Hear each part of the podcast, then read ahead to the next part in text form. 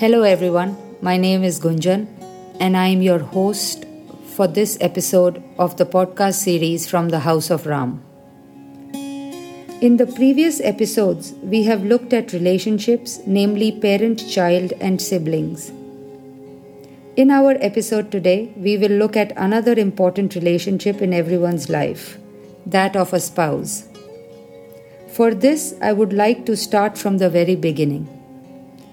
We first look at Dashrath's relationship with his three wives. When he does the yajna to beget heirs, the gods give him the payasam for his wives to consume. It is said that he distributes it equally between his three wives, and then Kaushalya and Kaikeyi both share their portion with the third wife Sumitra again.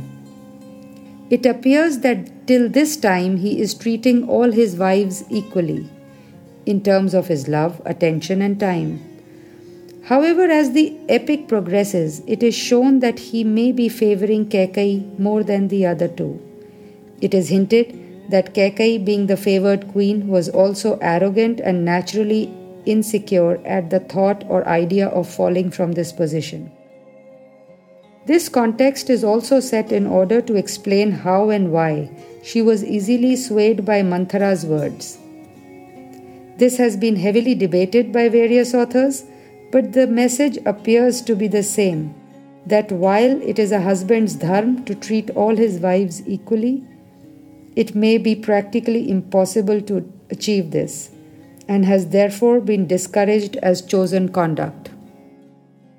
Having said that, as this situation is not likely to happen in today's day and age, I think in the modern context this can be compared to living in a joint family. The patriarch or the matriarch of the family should treat everyone equally, adults and children. The adults of the family should steer clear from politics and work towards harmony and peace within the family. Unfortunately, this is the closest analogy I can find in the modern world today.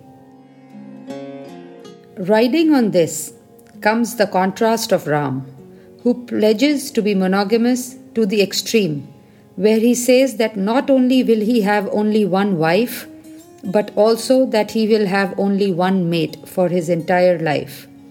His pledge encompasses the possibility that should his chosen wife be separated, either willfully or even by death, he would not take another. As we all know, this has been hailed as the perfect Maryada. Needless to add, his brothers follow suit in his footsteps. Now, if we look at Sita and Ram's spousal relationship, it appears to be a relationship between equals. Nowhere in the Ramayana is Sita portrayed as a doormat. She is not portrayed as someone whose life revolves around Ram. Most versions of the Ramayana showcase Sita as someone so unique, so peerless, that only a man worthy may be with her. A lot of people I know feel that Sita was a prize given away to whoever could pick up the Shiva's bow. But I believe that this is only a way to check the man's character, as no one except the pure hearted would be able to lift it, as was evident from the fact that Ravan tried and failed to lift it, despite being such a big Shiv Bhakt. It wasn't a test of physical strength. If we look at this concept in the modern world, do parents or even individuals look for their prospective mates to pass some tests? How much should he be earning? What would be his or her family background? What is his or her education level, etc.? It is obvious that one is not looking for the money or the degree. These are just benchmarks on which one hopes to reasonably guess the character of the other person. So, once again, the message appears to be that testing a prospective spouse's character is appropriate. However, getting back to the relationship, Ram and Sita appear to be bonded by mutual love and trust. Ram's pledge of monogamy is fully endorsed and reciprocated by Sita. The respect for her wishes is of prime importance to Ram and vice versa. whether it was her decision to go to Vanvas or the desire for the infamous golden deer. Neither seems to be the center of attention or attraction. They both appear to be revolving around each other to the exclusion of everyone and everything else. This nature of spousal relationship has been given a big thumbs up as being the perfect one. A relationship between equals, complementary to each other, based on love, trust, and respect, and exclusive to the exclusion of all others. We will next look at the relationship between Bali and his wife Tara. Tara was once again a gifted individual. She is known for her statecraft. Bali had multiple mates, as was the Vanar custom. However, he is also known to have forcefully kept Ruma, Sugriv's wife, as a mate. In the entire episode of Misunderstanding with Sugriv, Tara tried to mediate with Bali, albeit to no effect. When it became known that Sugriv had forged an alliance with Ram, she had the intelligence to understand that Bali was now in a weaker spot. It is said that at this time she counseled Bali to make peace with Sugriv and name him his heir. Needless to add, Bali did not heed the advice and was resultantly killed by Ram. Her second show of statesmanship came when she once again mediated and pacified an angry Lakshman and prevailed upon Sugriv to gather his armies in aid of Ram's cause. It is hinted that she did this to protect the entire Vanar race from the wrath of Ram.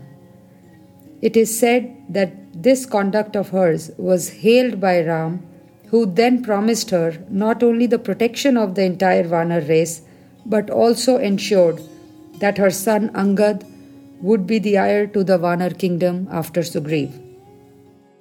Here we see that a spouse who has the intelligence and the wherewithal to be flexible to changing circumstances, to understand the moral folly of her spouse, and then to have the courage to take control is acceptable on the Maryada scale.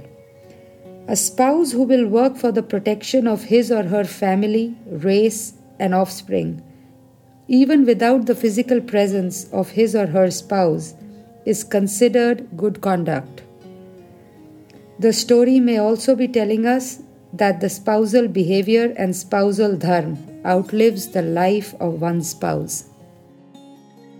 The last relationship that we will look at is that of Ravan and Mandodari.